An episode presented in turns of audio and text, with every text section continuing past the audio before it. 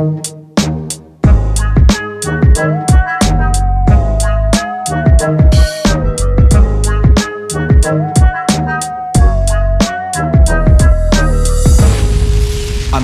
Παράθυρο. The Podcast. Καλώς ήρθατε σε άλλο ένα επεισόδιο Αναβολικό Παράθυρο. Το σημερινό Q&A είναι απλά ένα μικρό teaser πριν την επεισοδιάρα με Παναγιώτη Περεντή που σκάει, a.k.a. το επεισόδιο 9. Σήμερα θα απαντήσουμε κάποιες ερωτησούλες που σκάσανε και θα κάνουμε τα κλασικά inside αστεία τα οποία καταλαβαίνουμε μόνο εμείς. Καθίστε, απολαύστε το αγαπημένο σας ρόφημα, a.k.a. 9 scoops feel it και καλό ύπνο. Είναι η επιστροφή για άλλη μια φορά. Εδώ με τα παιδιά να κάνουμε τα podcast στα τρελά. Καλώς ήρθατε φίλες και φίλοι. Εδώ πλέον με όλο το cloud στις πλάτες μας, σε αυτές τις τεράστιες πλάτες. Θα μισοκρατήσω απλά, οι πλάτες μπορεί να μην είναι τεράστιες. Έχουμε επιστρέψει και εντάξει, την προηγούμενη εβδομάδα έσκασε επεισοδιάρα. Fair enough, guys. Chill out. Με τις απαιτήσεις έχουμε και δουλειές, έχουμε και οικογένειες. Αλλά αναβολικό παράθυρο. Δεν έχουμε και PC. Το αγαπημένο podcast του αγαπημένου σου podcaster, δηλαδή το αγαπημένο μας podcast, Sharaud σε όσοι το πιάσουνε, είναι εδώ. Είμαι ο Πάτρος Πακάντρο, Λάξης Χωραγκάκης. Μαζί μου, vegan, sandwich scientist, sandwich artist, perfection, nuclear physicist, Χρήστος, Χρήστος, power building, Σίτας, Χριστάρα. Δεν το έβαλες αυτό μέσα. Είναι και αυτό. Σοβιογραφικό με το μικρόφωνο που μόλις παρήγγειλα από Αφγανιστάν και ήρθε στη φοιτητική μου. Και ήρθε στη φοιτητική μου εστία. Δεν έχω υπολογιστή να ενημερώσω. Τον περιμένω από εβδομάδα σε εβδομάδα, όχι από μέρα σε μέρα. Τελεία. Και ναι, οπότε επειδή είμαστε τόσο dedicated και θέλουμε να βγάλουμε επεισοδιάρα, είπαμε ότι θα γίνει από το χειρότερο μικρόφωνο του κόσμου, a.k.a. μέσα από την τουαλέτα θα φωνάζω στο καμπινέ και ό,τι αντίλαλος φτάνει μέσα στο γραφείο, αυτό θα ηχογραφούμε. Και έχουμε μαζί μας και τον Νίκο Ραλευκόπουλο, τον Λολόπουλο, τον Λιλόπουλο, τον... Καλησπέρα, Sharaud σε Αφγανιστάν. Αυτό ήθελα να πω. Εντάξει. Sharaud σε Αφγανιστάν και σε Νίκο Μιχαλόπουλο εδώ με την, μετά από τη φλιαρία τη δικιά μου και του Χρήστου. Με minimal. Χαιρετισμό. Καλησπέρα, παιδιά. Να σημειώσω ότι ο σκοπός αυτού του επεισοδίου είναι να παίξει λίγο ένα μικρό Q&A και να λειτουργήσει σαν ορεκτικό για το Big Boy επεισοδιάρα δίκασμα, τη δίκη με το Παναγιώτη Περεντή που θα σκάσει μετά από αυτό. A.K.A. Και για να κρατήσουμε λίγο τη φωτιά να μένει. Σ' ακολουθώ από όταν ξεκίνησε το YouTube.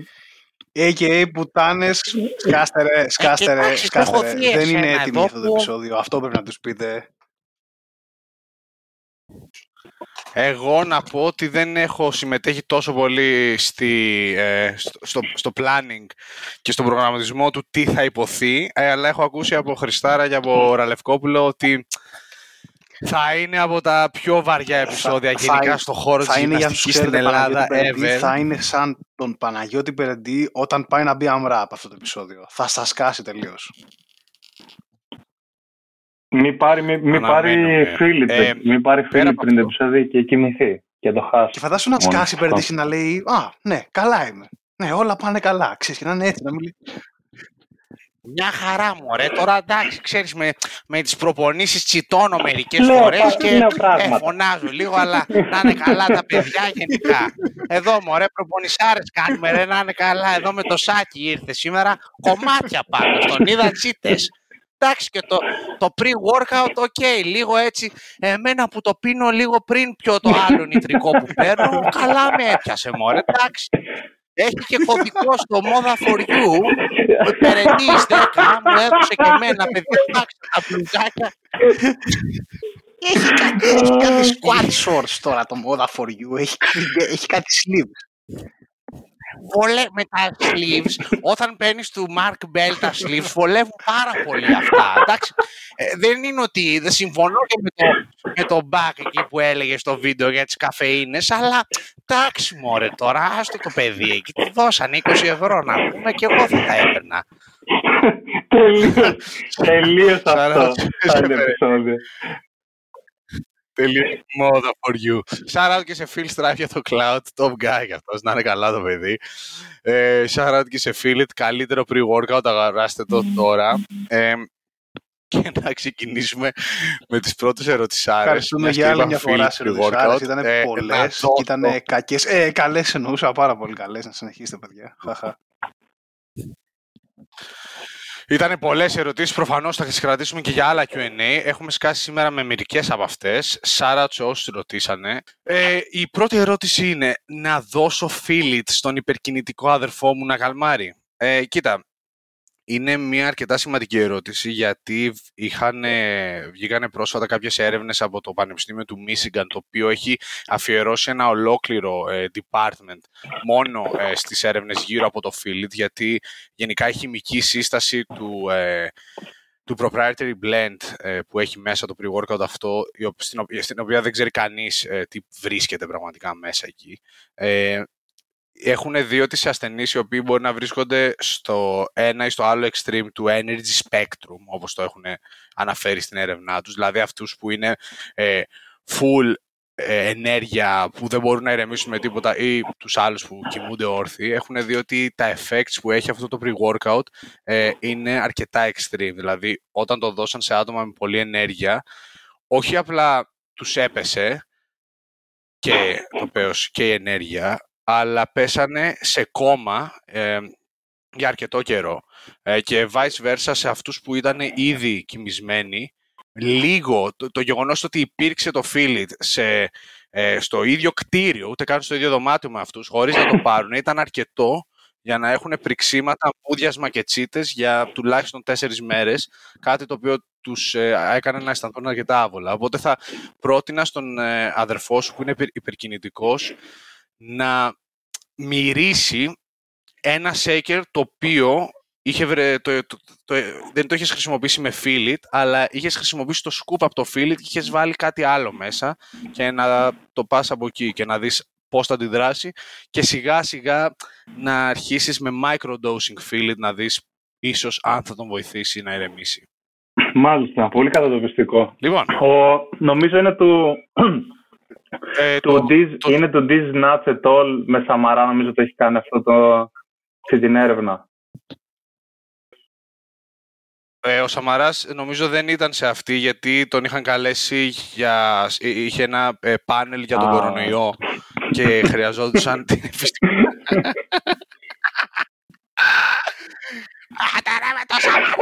Λοιπόν, Σάροτσε Σαμαρά.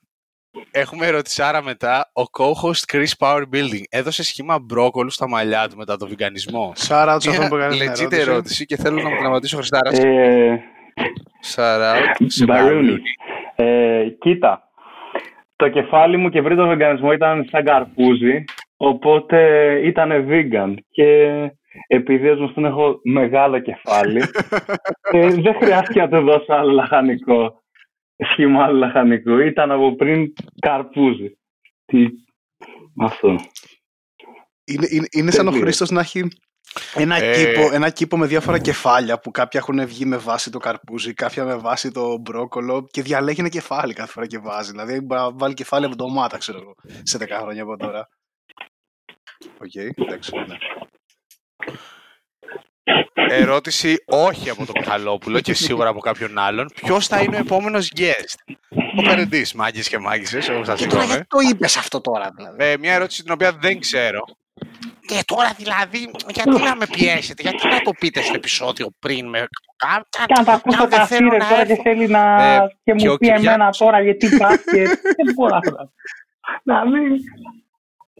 Και αν χάνω προπονήσεις και ο Τασίρε νομίζει ότι με κοουτσάρει. Λοιπόν, παιδιά, εντάξει, είμαστε 10 λεπτά inside jokes. μετά την επεισοδιάρα με Ελάνη και το βίντεο που ήταν και τα δύο quite entertaining, έπρεπε να φέρουμε τους αγροατές πίσω στη τηλεορή πραγματικότητα. Γιατί να μην κάνουμε μόνο αστεία τώρα, δύο μπρος εδώ πέρα και ένας καθηγητής powerlifting. Καθηγητής powerlifting.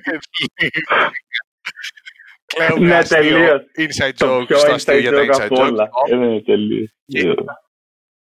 Σάρα στο man με το comment και ο Κυριάκος Κατσαρός καλός είναι. Δεν ξέρω τι είναι αυτό η ερώτηση που έχετε βάλει στο doc, Μάγκες. Μπορείτε να την αναλάβετε. Κυριάκος Κατσαρός, φοβερό παιδί.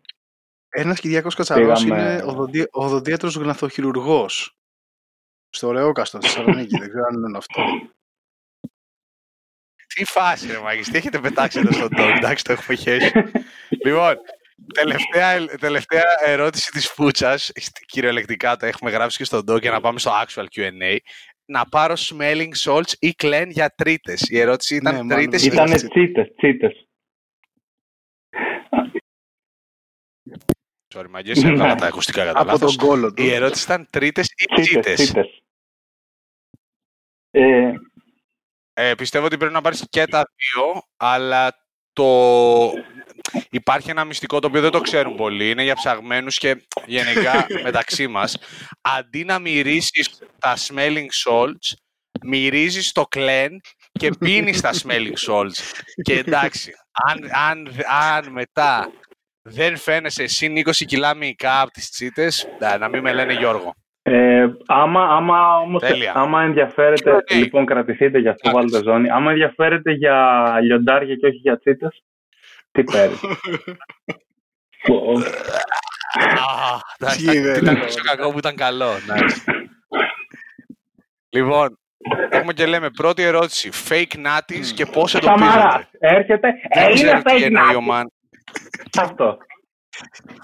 Έρχεται, δεν σε κοιτάει. Απλά μυρίζει το χώρο.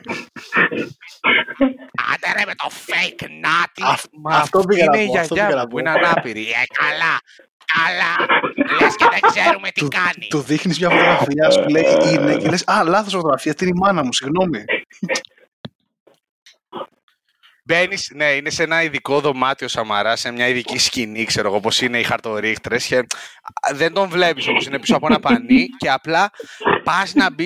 Άντε ρε! Και πριν καν φατήσεις, αν ακουστεί το άντε ρε, δεν είσαι φεγνάτη. Λοιπόν. Βάζει το πόδι σιγά σιγά μες στη σκηνή. Κοίτα, το πώς εντοπίζονται είναι κάτι αρκετά. Είναι ένα θέμα το οποίο πιστεύω ότι το expertise το δικό μας δεν είναι και το καλύτερο, γιατί δεν είναι όσο απλό όσο το να πεις είναι ο άλλος τούμπανος, είναι fake νάτι. Προφανώς υπάρχουν συγκεκριμένα σημάδια που μπορείς να δεις σωματικά σε κάποια άτομα, το πόσο γρήγορα προοδεύουν, το πόσο γρήγορα αυξάνεται η δύναμή τους, και γενικά οι αλλαγές στο σώμα τους, τα οποία μπορεί να σου δείξουν ότι όντως έχουν πάρει κάτι. Τώρα γενικά το όλο concept του fake natty δεν το κατάλαβα ποτέ. Το να πει κάποιος ότι είναι natty ενώ δεν είναι, πέρα από αθλητές υψηλού επίπεδου που αγωνίζονται σε Ολυμπιακούς και σε αθλήματα σοβαρά, όχι bodybuilding και powerlifting.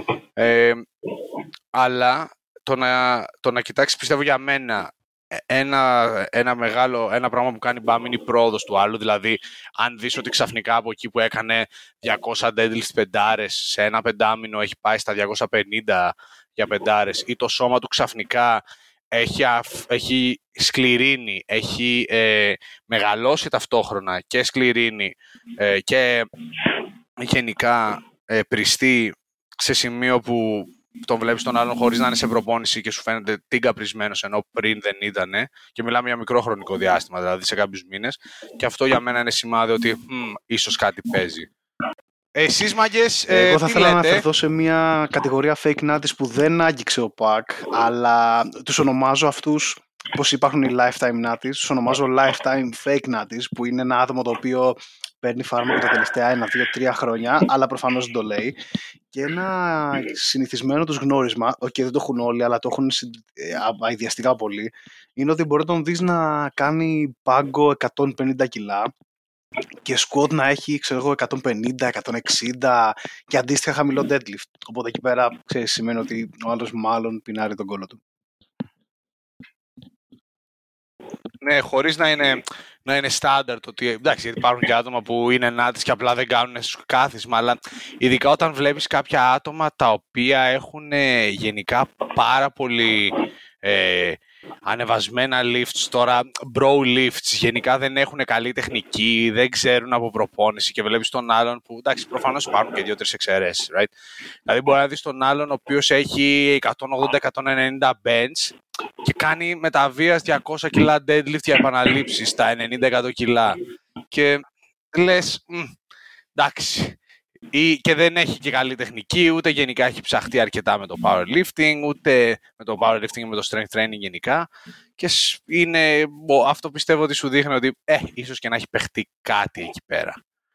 Πέρα από αυτό, μιας και αναφέραμε μεγάλες αλλαγές σε γρήγορο χρόνο, κάναμε με το Ραλευκόπουλο ένα case study με ένα παλικάρι εδώ στην Αγγλία, ο οποίος ουσιαστικά ήρθε και είπε ότι «Μάγκες, εγώ θα μπω φάρμακο, θέλω να κάνω bodybuilding, αλλά θέλω να με παρακολουθήσετε κιόλας και να δείτε το τι γίνεται, τι αλλαγές θα γίνουν στο σώμα μου κτλ.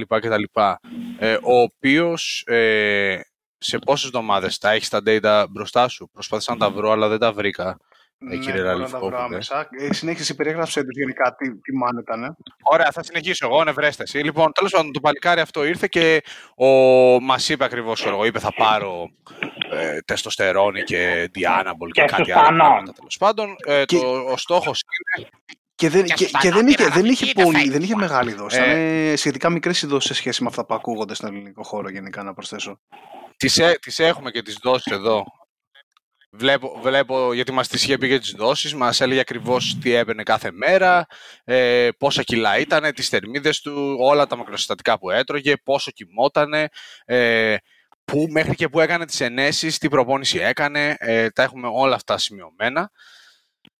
Και ο στόχος ήταν να κάνει μία περίοδο όγκου, και μικρή περίοδο βέβαια, γιατί εντάξει δεν ήταν και νάτι, οπότε δεν ήθελε παραπάνω καιρό, και εντάξει και με το φάρμακο θα μπορούσε να κάνει και κάποια gains στο comprep του, και μετά να κάνει comprep και να κατέβει σε αγώνες.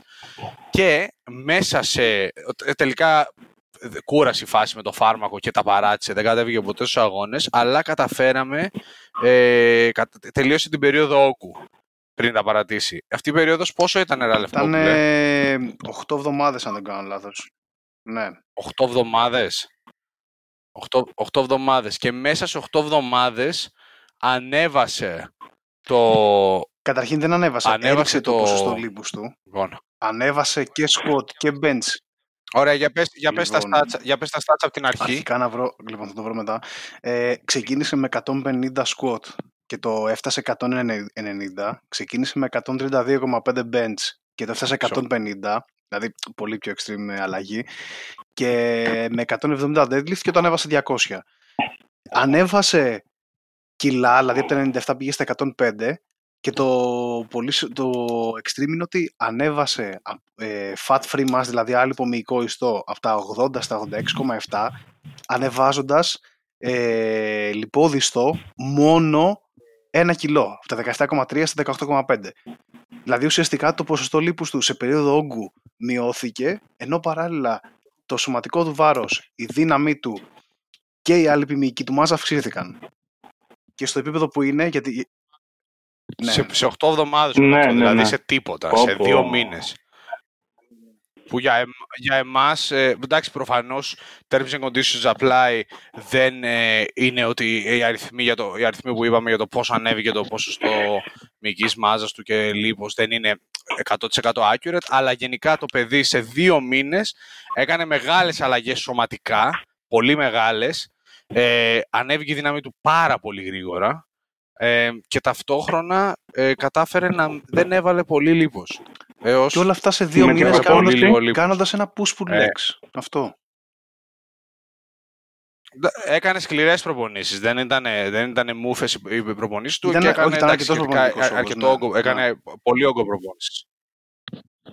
Αλλά και πάλι το 2 μήνες και 5-6 μυϊκά κιλά και τόση δύναμη, είναι κάτι το οποίο Είναι αρκετά εντυπωσιακό. Οπότε για το παράδειγμα αυτό ήθελα να το θέσω για να καταλάβετε, γιατί πολλοί, ειδικά στην Ελλάδα, σκάνε με το σκεπτικό και γενικά υπάρχει το όλο πλασίμπο του ότι εντάξει ρε, δεν βοηθάει πολύ όλη η φάση, μην νομίζεις, και πάλι πρέπει να απλά με βοηθάει να κάνω καλύτερα, να αναρώνω καλύτερα ή να μην πονάω τόσο στις προπονήσεις.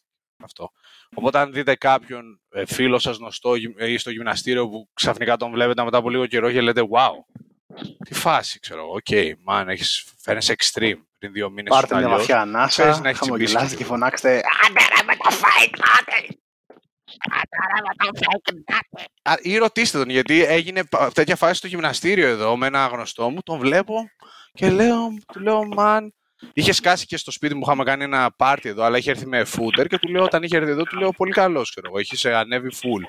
Κάνεις όγκο, τι κάνεις? Λέει, ναι, κάνω όγκο. Και τον βλέπω και στο γυμναστήριο με tank top μετά, με φανελάκι. Και του λέω, looking great. Και μετά του λέω, you're looking a bit too great. Λέω, are you on steroids? Λέει, yeah. Και λέω, nice, okay, respect. Η γλώσσα μου είχε ήδη αρχίσει να κάνει την κίνηση slow motion.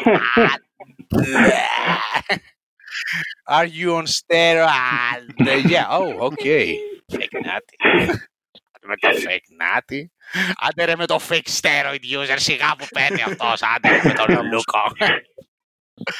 Λοιπόν, επόμενη ερώτηση. Γαμάει αυτή η ερώτηση. Τι supplements χρησιμοποιείτε και γιατί? Την παίρνω παρτούζα πρώτος και σε την πασάρω. Γιατί την παίρνουμε παρτούζα όλοι μαζί, δεν γίνεται να κάνω παρτούζα μόνος. Εκτός αν έχω πολλούς αυτούς. Εγώ προσωπικά ροκάρω βιταμίνη D. Αυτό. Και omega-3 fish oil. Omega-3 fish oil μερικές φορές την εβδομάδα, αλλά σε υγρή μορφή, γιατί έχει καλύτερη δοσολογία EPA-DHA. Και εντάξει, πρωτεΐνη σαν συμπλήρωμα, πρωτεΐνη ορού γάλακτος σχεδόν καθημερινά, με τα δημητριακά μου ή μετά την προπόνηση. Αυτά. Κύριε Ραλευκόπουλε. Το Dianabol θεωρείται επαυσίπονο για το πονοκέφαλο, έτσι? Ρε μαλάκα. Ρε. Πάμε. Ναι, εσύ Ραλευκόπουλε τι παίρνεις? Δεν παίρνω Dianabol παυσίπονο. Ρε, μπερδέθηκα, sorry. Σκατά. Έλα μωρέ τώρα. Όχι, εντάξει, δεν μπαίνει. Ναι, τίποτα, εγώ ροκάρω αυτό ρου γάλακτος πρωτεΐνη και εγώ όταν δεν πιάνω τα γραμμάρια της πρωτεΐνης από το φαγητό, γιατί με λίγα κιλά, οπότε είναι εύκολο. Κρατίνη όποτε το θυμάμαι, είμαι σε φάση έχω να πάρω 3 μέρες. Θα πάρω όλες τις δόσεις μαζί. Και με πιάνει κοιλιά, οπότε τη σταματάω. Ναι, ρε φίλε. Ναι, ρε, αυτό με την κοιλιά ισχύει. Γιατί δοκίμασα το loading πρώτη φορά στη ζωή μου. Ναι, και γι' αυτό δεν ανέφερα την κρεατίνη, γιατί και εγώ βαριέμαι είναι και το υφή, γενικά το texture της σκόνης και το loading με διέλυες στο στομάχι. Fun fact, και πολλούς ανθρώπους. Την έχεις δοκιμάσει μαζί ή την έχει δοκιμάσει κάποιος από τους δύο σας μαζί με μεγάλες δόσεις καφεΐνης, φάση 1-2 ώρες διαφορά?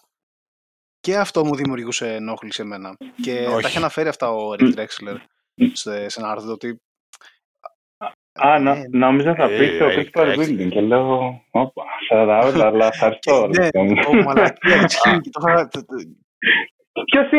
Ποιος είναι Ερικ το κολλητό που μας μαζί στη Φιλανδία. Ο Ερικ. Και τώρα γάμισε, γιατί το βίντεο ήταν πολύ καλό αναφορικά με την κρατίνη και θα έπρεπε να το πλασάρω ωραία. Ναι, αλλά είμαι μαλάκας. Ναι, πέρα από αυτά βιταμίνη D και εγώ και κάπου εκεί πέρα τελειώνει.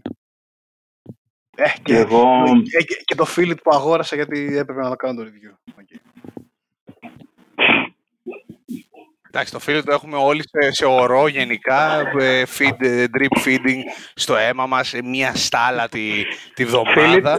Philip γαμάει και μετά από χέσιμο από συγκεκριμένα από φακές, γιατί από τον Guarana που έχει το extract γυαλίζει πολύ καλά. Το καμπινέ. Το ρόκαρες καθόλου, το δοκίμασες? Δεν σε ρώτησα ποτέ. Ναι, το πήρα. Ωστόσο το μυρίζει η μάνα μου. Μυρίζει η μάνα μου κάτι και λέει, τι μυρίζει έτσι? Και βλέπει. Μυρίζουν τα γκέι, κοβελάρα μου, ευρωτσφή. Έτσι μυρίζει το νέο PR στον πάγκο. Έτσι μυρίζουν οι τσίτες. και most muscular, τσιρίζοντας τη σάλπα. Μαμά, κλείσε την κάρτα. Λοιπόν, και βλέπει ένα μπλε χρώμα και μου λέει, τι είναι αυτά που πίνεις, παιδί μου. Εντάξει, μάνα μου, όχι, δεν είναι boomer, δηλαδή έχει εμπιστοσύνη, αλλά ξέρεις, έκανε εντύπωση μυρωδιά και πήρα ένα σκουπ, γιατί άμα πάρεις 1,5 βασικά καίγεται, παίρνει φωτιά. Πήρα ένα σκουπ και το μόνο που ένιωσα, για να είμαι ειλικρινής, είναι εντάξει, αυτό που θα νιώσεις πάντα όταν παίρνεις βιταλανίνη. Ήταν εντάξει, underdose και στη βιταλανίνη. Ένιωσα ελάχιστα, ξέρεις, τα τσιμπήματα της αλανίνης. Αυτό, τίποτα άλλο. Μηδέν. Σκέψου να σκάσεις και να το πλασάρα την αίμα, και στο δικό μου όμως έχει λιγότερα αλανίνη και δεν σε πιάνουν τα ενοχλητικά τσιμπήματα. Σκέψου να αυτό να είναι ένα marketing trick του. Ναι. Για εσάς το έκανα, μάγκες, για εσάς το έκανα. Ναι, μωρέ, εντάξει, το άλλο βλασίω για αυτός. Αυτό. Τη μαλακία είναι ότι 50 μιλιγκράμμ παραπάνω καφεΐνη να είχε, τάσουν σε φάση, okay, μαλακία, αλλά... Μια μαλακία σαν όλες τις άλλες, αλλά... Ήτανε το 100, ναι, ήταν το 95, ρε φίλε, ήταν το 95 που πόνησε. Γιατί και το Kers, ξέρω εγώ, που έχει 155 μιλιγκράμμ, αλλά είναι μισή τιμή από το Phil's και επειδή είναι διπλάσια τα servings, λες ότι εντάξει, και τα υπόλοιπα εκεί ψηλά underdose στην άλλα, λες οκ, έχει όσο ένα κουτάκι Monster, βάζεις 1,5 σκουπ. Ναι, γι' αυτό που είναι σε και είσαι super. Νομίζω η αλανίνη μπήκε μόνο, κάτσε, δεν είπα καν τι παίρνω, περίμενα. Λοιπόν, anyway, θα αφήσουμε αυτό. Παίρνω vegan omega 3. Υπάρχουν άξαρνοι, υπάρχουν. Να παίρνω 1000 μιλιγκράμμ, 1 γραμμάριο την ημέρα, που αντιστοιχεί σε 4 κάψουλες από αυτά της MyProtein, κρεατίνη κανονικά 5 γραμμάρια, vegan blend, το οποίο είναι διαφορετικές φυτικές πρωτεΐνες όλες σε μία, και βιταμίνη B12. Αυτή είναι φυτική, όχι? Ναι, ναι, όλα. Και beef protein, ξέρεις που έχεις μπερδευτεί. Συγγνώμη, και D3. Και D3 τώρα το χειμώνα, Αγγλία, είναι απαραίτητο. Ναι, D3... Μας ρωτάει βέβαια γιατί. Μπορείτε να πείτε το γιατί στην D, γιατί νομίζω ότι είναι απαραίτητη ακόμα και σε κάποιον ο οποίος ζει Ελλάδα. Δηλαδή, έχω δει εξετάσεις γνωστών μου οι οποίοι είχαν έλλειψη σε βιταμίνη D και μέναν σε περιοχή που είχε φούλη ήλιο, και ξέρω εγώ κάπου που άρ πάρα πολύ βόρεια, κάτι τέτοιο. Εγώ και ο Χρήστος πιστεύω, γιατί μένουμε Αγγλία και ειδικά τώρα, δηλαδή περίοδο Σεπτέμβριος. Με Φεβρουάριο. Ναι, εντάξει. Με Σεπτέμβριο, εντάξει, ισχύει. Δεν βρεύουμε καθόλου ήλιο.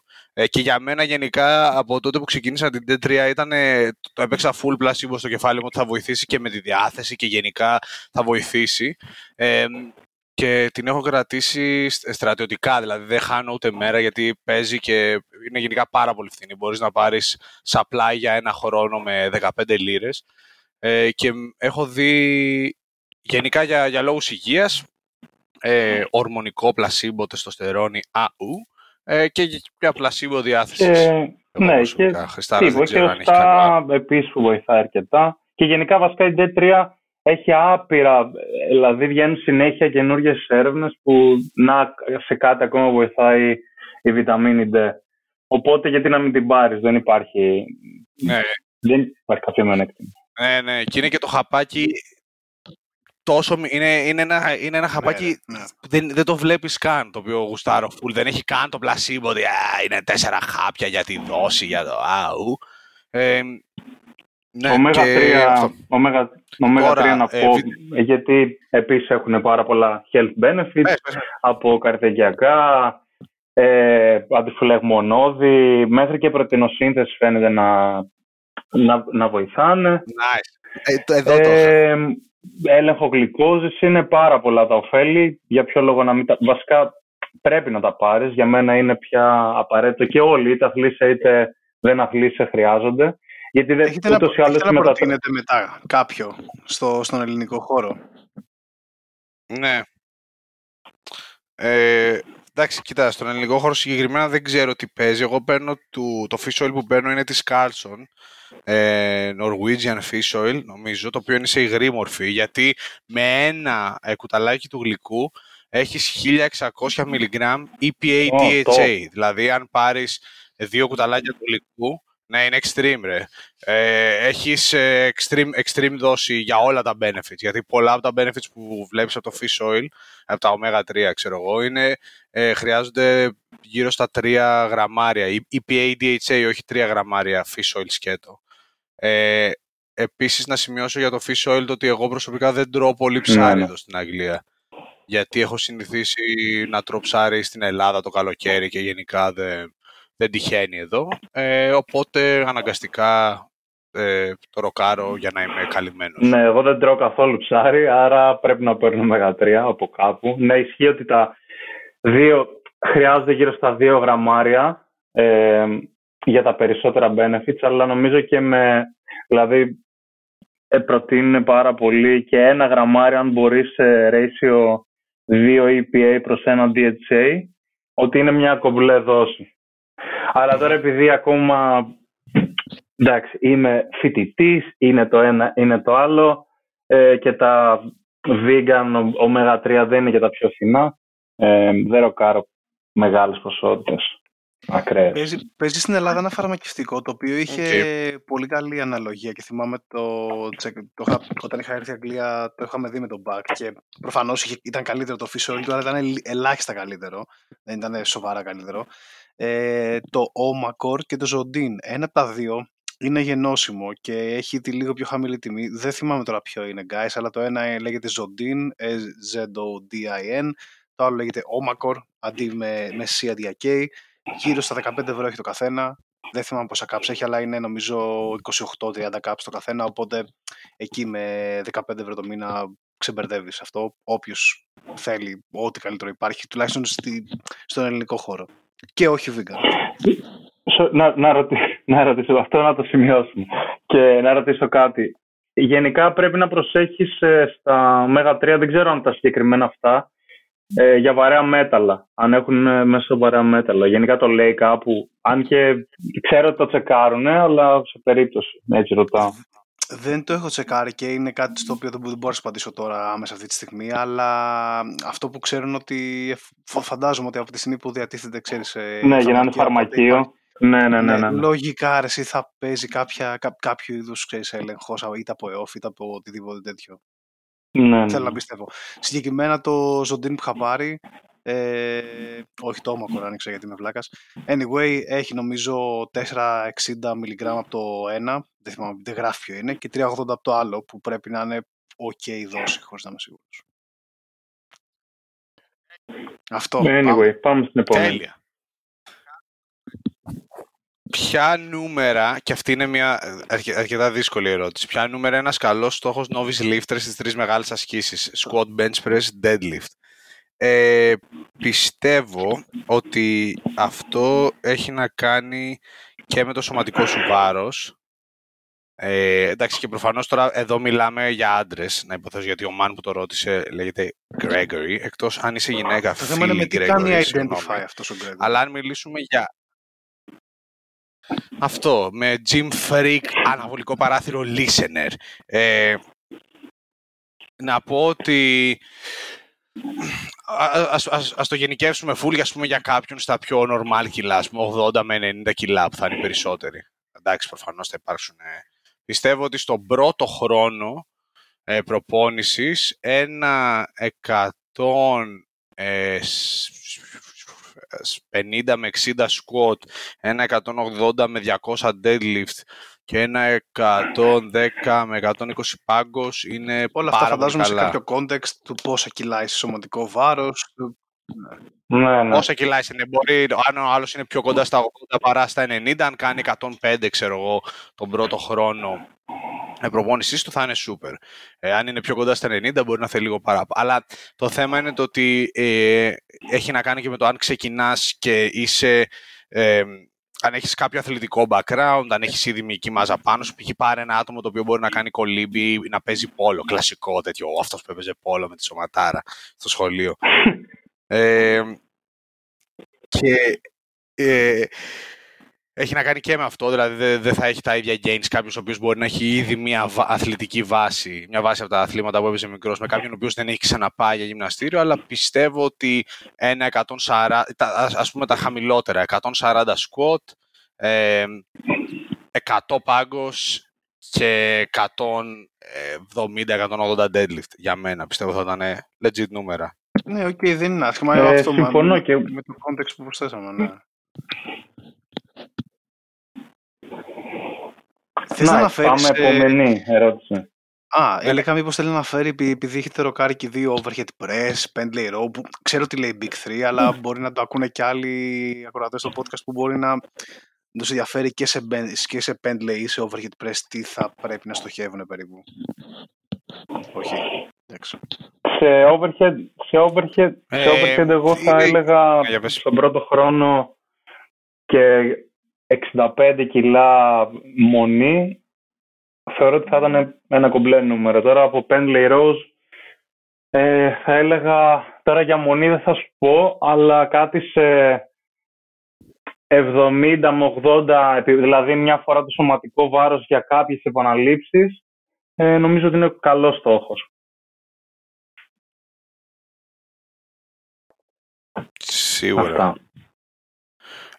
Πέρα από αυτό, τώρα σε 5 lay row έχει να κάνει και με πώς την εκτελείς. Αν μιλάμε για 5 lay row το οποίο το εκτελεί κάποιος σωστά, Global Mike Challenge, σαν το θρυλικό 5 lay row challenge, ναι, που έγινε χαμός τελείως. Είναι δύσκολο να πω, δεν έχω τόση γνώση. Θα έλεγα ότι και εκεί κάπου αν μπορείς να κάνεις 100 αυστηρά για μια επανάληψη, είσαι super, ή 90 με 100. Κάτι τέτοιο, αλλά είναι πολύ, πολύ πιο δύσκολο να το λέω με ένα τεράστιο αστερίσκο δίπλα. Θα κρατήσω την απάντησή μου κυρίως για squat, bench και deadlift. Οκ. Τέλεια. Πάμε στην επόμενη. Η επόμενη πιστεύω περισσότερο για Χριστάρα. The Nutritionist of the Show. The Nutritionist. Τι σημασία έχουν τα λιβαρά για την απόδοση στην προπόνηση.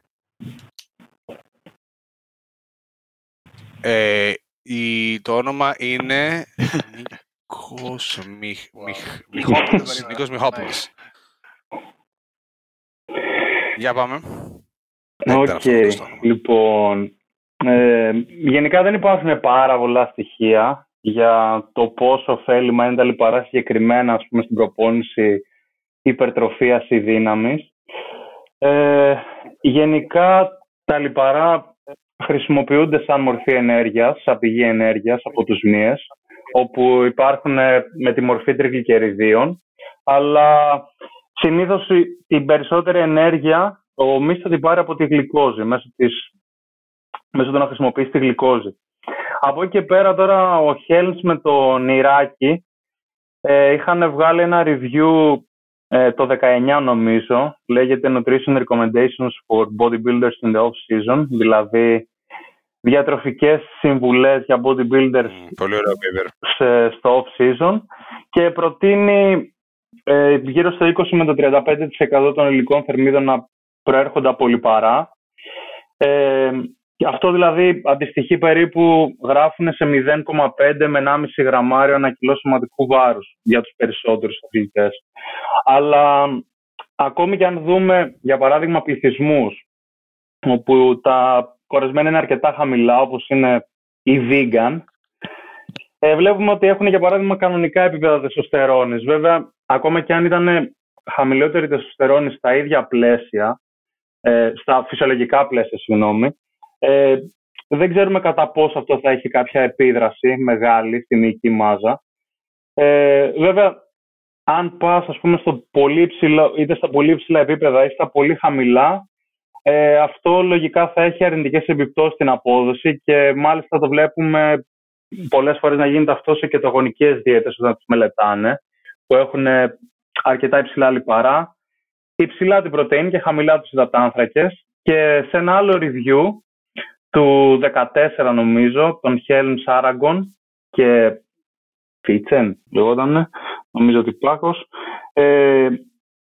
Τέλος πάντων, μέσα σε όλα αυτά λέγαν ότι ναι, με μια μείωση σε κορεσμένα μπορεί να προκαλέσει μικρή πτώση στην τεστοστερόνη, αλλά όταν παίρνουμε δίαιτες οι οποίες έχουν υψηλή πρωτεΐνη, κανονικούς υδατάνθρακες και χαμηλότερο λίπος, διατηρούν καλύτερα την μυϊκή μάζα σε συνθήκες π.χ. σε συνθήκες δίαιτας από ότι οι δίαιτες που έχουν πάλι υψηλή πρωτεΐνη, υψηλά λιπαρά και χαμηλότερες υδατάνθρακες. Και αυτό ουσιαστικά μας πηγαίνει πίσω στις κετογονικές δίαιτες.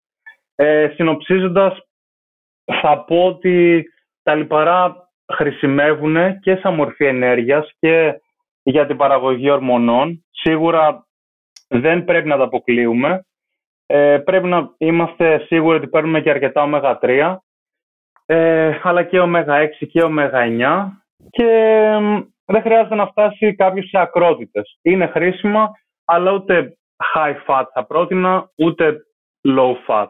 Όπως είπε ο Χέλμς, γύρω στο 0, εγώ αυτό που προτείνω συνήθως είναι 0,8 με 1,2 γραμμάρια κιλό σωματικού βάρους. Αυτά. Top, ναι, top range αυτό, εκεί το ίδιο ακριβώς θα λέω και εγώ. Θα έλεγα 0,7 όμως για να πω κάτι διαφορετικό. 0,7 με 1,3. Εγώ θα ήθελα να σταθώ ότι οι vegan έχουν λέει την ίδια τεστοστερόνη με τους υπόλοιπους. Αυτά τα ψέματα ποιος θα διαδίδει, ναι. Άντε ρε. Fake vegan τώρα, Χριστάρας, εκεί με την πριζολάρα.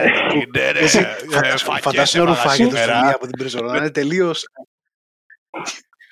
Ναι ρε, που αντί για καλαμάκι έχει έντερο αλλά ζωντανό, ξέρω εγώ, αρνιού, το έχει υποφέρει φουλ. Μακαρόνια από εντός και ακότας και το τρώω και να βουλεύω το πόδι. Ναι ρε εδώ, φαγέστρο ρε, φαγές, κοινόα είναι αυτό, αυτό είναι ένα μάτι, κοινόα μάτι, αυγά μάτια. Τελείως αστείο Χρήστος ήταν αυτό. Ναι, ναι. Τελείως, ναι, ναι. Αγαπημένα assistance exercises για τα Big 3 που βοήθησαν τον καθέναν από εσάς και γιατί. Το ξεκινάω και πασάρω για να μην έχουμε το αου στην αρχή. Στο squat δεν είχα κάποιο αγαπημένο assistance ποτέ πέρα από το squat το ίδιο και παραλλαγές του όπως π.χ. squat. Γενικά αυτό. Με το low bar... Είχα αρκετή, όχι δεν ξέρω τι είχε η κατασκευή, όταν ήμουν περισσότερα κιλά γενικά ήταν ένα lift το οποίο το είχα και ανέβαινε σχετικά εύκολα. Είχα ροκάρει full post squats, αλλά υπήρξαν περιόδους στη ζωή μου που έκανα back squat 2 με 3 φορές την εβδομάδα, χωρίς να λέω ότι είμαι κάποιος world record. Κάποιος regional όμως record holder, θα μπορούσε να μπει κάποιος. Regional record holder. Ήμουνα, εντάξει, να τα λέμε γι' αυτά, αλλά με 2,70 σκοτ στα 21-22 junior, a.k.a. Αγαπημένα για το bench, δεν ήμουν ιδιαίτερα καλός στο bench ποτέ, αλλά δεν είχα και κάποιο τρελό sticking point πάλι, variations, φάση close grip bench, fita bench και κάποιο slingshot bench, αλλά κάτι στο deadlift π.χ. που δεν ήμουν καλός, αυτό που με βοήθησε αρκετά πιστεύω, πέρα από κοπηλατικές και αρκετή δουλειά στην πλάτη, ήταν ένα το front squat και να κάνω αρκετό front squat με ιδιαίτερη έμφαση στην άνω πλάτη, γενικά στο συνέστημα του κρατάω τους αγκώνες μου πάνω και προσπαθώ να κάνω engage, να παραμείνω όσο πιο upright μπορώ. Με βοήθησε, πιστεύω, στο lockout μου και... Με συγχωρείτε. Με βοήθησε και με κάτι το οποίο παρατήρησα στην καραντίνα κυρίως, να ελέγχω την αρνητική στο deadlift, γενικά πιο ελεγχόμενα deadlifts, πιο bodybuilder-άδικα αν θέλετε να τα πείτε, με ελεγχόμενη αρνητική, κάτι το οποίο δεν είχα κάνει, πιστεύω και αυτό με βοήθησε αρκετά. Από εκεί και πέρα, ένα accessory το οποίο πιστεύω ότι χρειάζεται να κάνω, αλλά δεν το έχω ροκάρει γιατί είμαι ένας χοντρός τεμπέλης, είναι τα block pulls. Όχι τίποτα τρελό σε ύψος, αλλά πιστεύω ότι θα με βοηθήσουν στο lockout που είναι το πιο αδύναμο εισαγωγικά σημείο. Okay. Κράτα θα έλεγα την ερώτηση αυτή για το επεισόδιο με τον Περεντή, εάν μπορέσουμε να μιλήσουμε καθόλου για προπόνηση. Θέλεις, Χρήστο, να συνεχίσεις?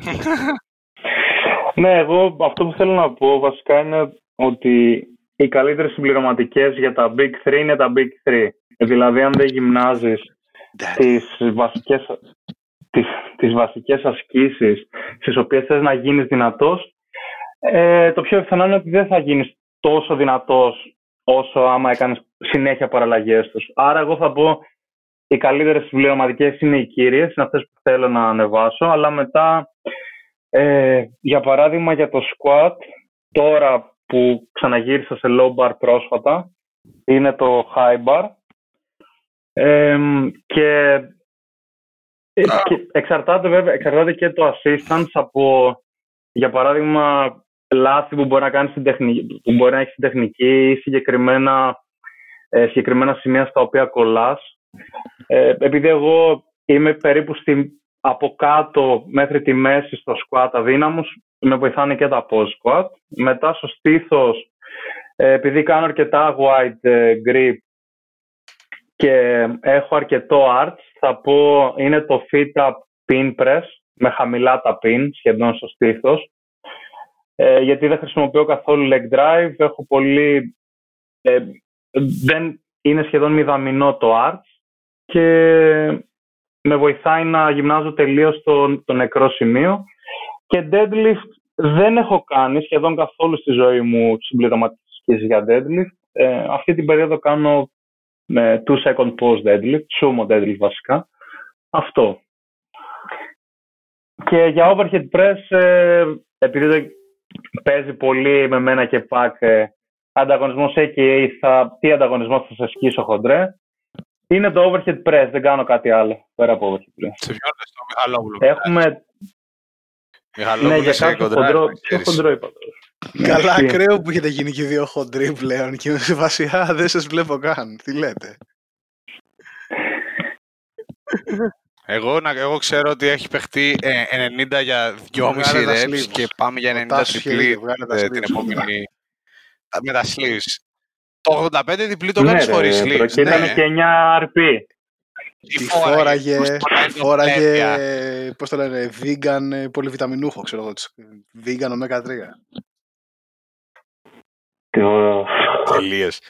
Και εσύ, φίλε Ραλευκόπουλε. Θα συμφωνήσω, εντάξει, το έκανε πολύ καλό case και νομίζω το κάλυψε τελείως ο Χρήστος, αλλά θα συμφωνήσω ότι μέχρι ένα σημείο και εμένα το specificity με πήγε αρκετά μακριά και πολλές φορές η απάντηση, ξέρεις, σε τέτοιες ερωτήματα είναι απλή αλλά βαρετή, γι' αυτό και δεν την πιστεύει, ας πούμε, ο άλλος ή δεν είναι τόσο διατεθειμένος να την ακολουθήσει. Δηλαδή, φίλε ακροατή, αν ανατρέξεις στο επεισόδιο που μιλούμε για προπόνηση για αρχάριους, χωρίς να λέω τους αρχάριους, απλά επειδή οι βασικές αυτές αρχές έχουν εφαρμογή σε όλο το φάσμα εμπειρίας ενός lifter, αυξάνοντας λίγο τη συχνότητα του lift που θέλεις να ανεβάσεις, μπορείς να δεις αποτελέσματα χωρίς να εισάγεις κάποια άλλη βοηθητική κίνηση. Τώρα, εάν είσαι από τους τύπους που λένε ναι, κάνω squat, bench ή deadlift 3-4 φορές τη εβδομάδα και πάλι δεν κολλάω συγκεκριμένα κιλά και με συγκεκριμένο τρόπο, δεν μπορώ να απαντήσω από προσωπική εμπειρία για squat και deadlift. Για bench, επειδή συνήθως είχα δύναμους ώμους και επειδή έχανα την κίνηση αρκετά χαμηλά, δηλαδή πιο χαμηλά από ό,τι έβλεπα τους περισσότερους σε περισσότερα βίντεο να φεϊλάρουν τον bench, εμένα μου βοήθησε αρκετά επικλινής πάγκος και αρκετά ψηλή γωνία επικλινή, και ήταν ένα lift το οποίο συγκεκριμένα ήμουν αδύναμος, δηλαδή όσο κατέβαινα προς τον ίσιο πάγκο τα κιλά στην μπάρα ανέβαιναν εκθετικά, επομένως ήταν άλλο ένα σημάδι το ότι κάτι θέλει βελτίωση στους pressing μου. Και ίσως, με αυτό θα κλείσω, ίσως να είναι και αυτό ένα σημάδι για το αν μια assistant κίνηση μπορεί να σε βοηθήσει στο main lift, σε ένα από τα τρία main lift, εάν είσαι σημαντικά πιο αδύναμος. Δηλαδή, να δώσω ένα παράδειγμα, εάν, ας πούμε, πας να κάνεις, ξέρω εγώ, low bar και στο high bar είσαι επίσης καλός, ξέρω εγώ, σκοτάρεις το 90-95% του low bar, μάλλον δεν είναι αυτό το οποίο θα σε βοηθήσει τόσο και κάτι άλλο πρέπει να διορθώσεις, κάποιο neuromuscular coordination ή οτιδήποτε. Αυτό, τέλος. Τους πετσόκοψες πάλι με την αμπατσάρα σου. Αυτά που μου έδωσες. Mechanics lie. Τελείες. Λοιπόν, τελειώνουμε. Βασικά, λέω να σκάσουμε την άλλη μία. Λέω να σκάσουμε άλλη μία και να αφήσουμε την τελευταία για επόμενο Q&A, γιατί πιστεύω ότι αξίζει αναλυσάρα. Από η τελευταία ερώτηση. Αυτή που... Λοιπόν, αλλά να πω για την ερώτηση, η ερώτηση προπόνηση δύναμης μπορεί να επιτευχθεί με 3 προπονήσεις τη εβδομάδα. Ναι, και με μεγάλο effectiveness Και εγώ προσωπικά τα τελευταία 4-5 χρόνια, 3 φορές την εβδομάδα κάνω. Όχι ότι αυτό είναι η απόδειξη για το effectiveness, αλλά 3 φορές την εβδομάδα είναι υπεραρκετές για κάποιον που θέλει απλά να δυναμώσει και να είναι δυνατός, σχετικά δυνατός. Τώρα, αν θες να γίνεις ο καλύτερος powerlifter στον κόσμο, και πάλι υπήρχαν παγκόσμιοι, actual παγκόσμιοι, Περεντής τώρα τον ακούω να λέει. Αυτό πήγα να πω. Αυτός ήταν ο Σαμαράς για κάποιο λόγο, που ήταν και ο Περεντής. Υπάρχουν και όντως actual παγκόσμιοι πρωταθλητές powerlifting που κάνουν 3 φορές τη βδομάδα προπόνησης. Εντάξει, μπορεί όχι όλο τον χρόνο, αλλά σίγουρα είναι υπεραρκετός χρόνος για να κάνεις ολοκληρωμένη προπόνηση. Όχι όπως π.χ. άμα έλεγες 1 ή 2 φορές, που και πάλι θα σου λέγα εντάξει, σίγουρα μπορείς να αυξήσεις τη δύναμή σου, αλλά ίσως δεν δεις τόσο καλά gains όσο με 3 ή 4. Καλά, φίλε, που το έστειλες, να ξέρεις ότι μου έχει στείλει κάτι μηνύματα κυριακές και μου λέει πάω, μου λέει, για να κάνω το overhead press, ένα μικρό session και κάτι τέτοια. Οπότε σκατά 3 έχει κάνει. 4 κάνει. Ποιος? Ναι, κοίτα, εντάξει, το 4 είναι 1 στο τόσο για το πλασίμπο, το 1 φάω παραπάνω, τελείως Χοντροπουλόπουλος. Πάω να κάνω χέρια, ξέρω εγώ, τώρα το Σάββατο με το περπάτημα για να φάω παραπάνω θερμίδες σήμερα για να πω θα πάω κάπου. Εσείς πόσες φορές τη βδομάδα ροκάρετε προπονήσεις και τι έχετε να πείτε για 3 φορές τη βδομάδα? Να πεις Ραλευκόπουλο. Ναι, και άτομα ξέρω που ροκάρουν 3. Απλά πρέπει να είναι, ξέρεις, και νομίζω το συζητούσαμε και με τον Πακ παλιότερα όταν ήμουν Αγγλία. Πρέπει να είναι 3 βαριές προπονήσεις. Πρέπει να είναι 3 δυνατές προπονήσεις. Δηλαδή, δεν μπορείς σε καμία από αυτές να πεις α, δεν θα το πιέσω. Έχω και την επόμενη, γιατί, okay, είναι 3. Και αθλητή έχω που προπονείται 3 φορές την εβδομάδα με OK gains. Δηλαδή, ναι, κάνεις gains και consistent. Και θυμάμαι ότι όταν προπονούμουν αυστηρά για να κατέβω σε powerlifting, το 3-4 ήταν το go-to, δηλαδή δεν υπήρχε περίπτωση να ούτε άντεχα, αλλά και αυτό το χρόνο να είχα για περισσότερες, δεν θα είχα την όρεξη ούτε την αντοχή να κάνω μια επιπλέον. Να σημειώσω ότι αν μου λέγες τώρα ότι okay, χοντρέ, δεν είσαι τόσο χοντρός και μπες όγκο να βάλεις όσο περισσότερη μυϊκή μάζα μπορείς και μου έλεγες ότι έχεις άπειρο χρόνο και δεν έχεις τη δουλειά που έχεις και τον ατρός την ώρα, θα έκανα 2, ναι. Θα έκανα 4 με 5 και θα έπαιρνα τον όγκο προπόνησης και θα τον έκοβα λίγο, θα τον χώρισα σε διαφορετικές προπονήσεις ώστε να μπορώ να πηγαίνω, ξέρω εγώ, τη Δευτέρα και να έχω squat, κάποια assistance άσκηση ή κάτι άλλο για lower body και 1 ή 2 upper body ασκήσεις που θα μπορούσα να συγκεντρωθώ full σε αυτές τις 3 με 4 ασκήσεις. Ενώ τώρα με το kind of full body βασισμένο σε πολλαρκτικές ασκήσεις υπάρχουν μέρες που πάω στο gym και προς το τέλος τις τελευταίες 2-3 ασκήσεις είμαι σε φάση... Είναι αυτό το κακό που σβήνεις. Όχι κάθε φορά, κάποιες φορές. Ναι, απλά έχω τελειώσει στην αρχή με τα πιο βασικά, δηλαδή ξέρω ότι έχω βγάλει τα βαριά σε τον σκο, το overhead press και το, ας πούμε, Romanian deadlift και έχω τις 2-3 βοηθητικές που μου μείνει, χωρίς όμως να... Μερικές φορές σκέφτομαι το ότι αν ήμουν τώρα σε περίοδο όγκου και ήθελα πραγματικά να κάνω optimize το πόσο μυϊκή μάζα θα μπορούσα να βάλω, θα χώριζα τις προπονήσεις μου σε 4 με 5 σίγουρα. Αυτό σπλιτάρισε καλύτερα τον προπονητικό όγκο. Αυτό είναι το πιο σημαντικό νομίζω του ψηλότερου frequency για... Μπαμπά.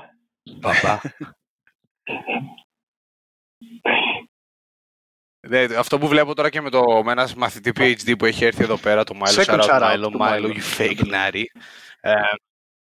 Second shout out to you, Milo, you fake natty. Milo at Wolf Coaching on Instagram, fake natty. Steroid dealer, UK. Oh boy. Oh, καλά. Καλά, εδώ έχει beep o'clock. Λοιπόν, και να σημειώσω ότι το παιδί κάνει κάτι το οποίο έχουμε δει full on να το προωθεί ο Mike Israetel και γενικά η Renaissance Periodization, στην οποία νομίζω δουλεύει κιόλας ο Μαν. Κάνει διπλές προπονήσεις τη μέρα, το οποίο μπορεί να ακούγεται επιπληκτικό, αλλά είναι ουσιαστικά προπονήσεις οι οποίες έχουν 3 ασκήσεις κάθε μία και μπορείς να συγκεντρωθείς άπειρα στο κάθε session. Δηλαδή, πας και έχεις, ας πούμε, bench overhead press και tricep extensions. Και έχεις αυτές τις τρεις ασκήσεις το πρωί και έχεις άλλες τρεις ασκήσεις, ας πούμε, για πλάτη το βράδυ. Και ενώ είναι λίγο υπερβολή το να πας gym 2 φορές μες τη μέρα, αν έχεις το χρόνο να το κάνεις ή αν γενικά είσαι καμένος όπως είναι το παιδί και η ζωή του είναι προπόνηση, διάβασμα, δουλειά, πιστεύω ότι μπορεί να βοηθεί, να δει πολλοί κόσμος ότι πήγα, έχω 3 ασκήσεις να κάνω, muscle mind connection 100%, είμαι συγκεντρωμένος, μπαίνω, τις κάνω, φεύγω, ξαναγυρνάω πιο φρέσκος μετά και έχω άλλες 3 ασκήσεις να κάνω, οπότε μπορείς να συγκεντρωθείς full σε αυτές τις 3 ασκήσεις. Ειδικά, αλλά nice. Δεν έχει. Αυτό είναι το. Είναι κάτι το οποίο θα στο πει και ο ίδιος. Είναι σε φάση cool. Προπονησάρα, online coaching και διδακτορικό και ύπνος στις 10. Σκέψου όμως ότι είναι ζωή που γουστάρει όμως. Δηλαδή, αν αφορά σε επεισόδιο με. Ναι, το λατρεύει. Δεν είναι κανένας από αυτούς τον κακό περνάει από αυτό. Ισχύει. Το θέμα με αυτό είναι και το ότι ο Μαν δεν είναι όσο κοινωνικός όσο μπορεί να είμαστε εμείς στο γυμναστήριο. Δηλαδή, αν πας όντως στο gym και απλά πας, μπεις, κάνεις τις 3 ασκήσεις σου με τα ακουστικά σου, δεν σε ενοχλείς κανείς, δεν κάτσεις να κάνεις κουβεντούλα, δεν το ένα δεν το άλλο και είσαι ήδη, ας πούμε, ντυμένος, δεν έχεις σπαταλήσει καθόλου χρόνο, μπορείς να μπεις και να βγεις αρκετά γρήγορα και να το συνδυάσεις με ένα περπάτημα, με ένα κάτι. Τέλος πάντων, προφανώς δεν είναι κάτι το οποίο συστήνω σε όλους, αλλά είναι κάτι το οποίο θα ήθελα να δοκιμάσω σε κάποια φάση στο μέλλον. Εντάξει, που είσαι home gym, νομίζω μπορείς να ρωτάς ένα session στο σπίτι. Αυτό σκεφτόμουν. Να κάνω το πρωινό session εδώ στο σπίτι με τα ελεύθερα μπάρ και να πηγαίνω μετά να κάνω τα καλύματα. Και η εφαρμογή του θα είναι, θα βγάζει stories με το γάτο το πρωί. Αυτό θα κάνει. Τελείως, η εφαρμογή θα είναι λοιπόν Μιχαλόπουλε, τι να πω σήμερα, 96 ή 210. Και θα του λέει, θα βάζεις στοιχήματα. Λοιπόν, να πω super deadlift, αν βγάλω το έξι, δεν θα κάνει. Θα κουρευτείς. Τι θα κάνεις αν βγάλω τα διπλή, που είναι και αριθμικά θεωρά υπερβολική, ξέρω εγώ. Και εγώ σαν κλάσικο σχέσεις, δεν θα κάνω τον bet, ενώ θα είναι ακραίος, θα είναι φάση, ναι, αυτό, αν κάνω 300 για 12, σαν δικέφαλα. Αυτά.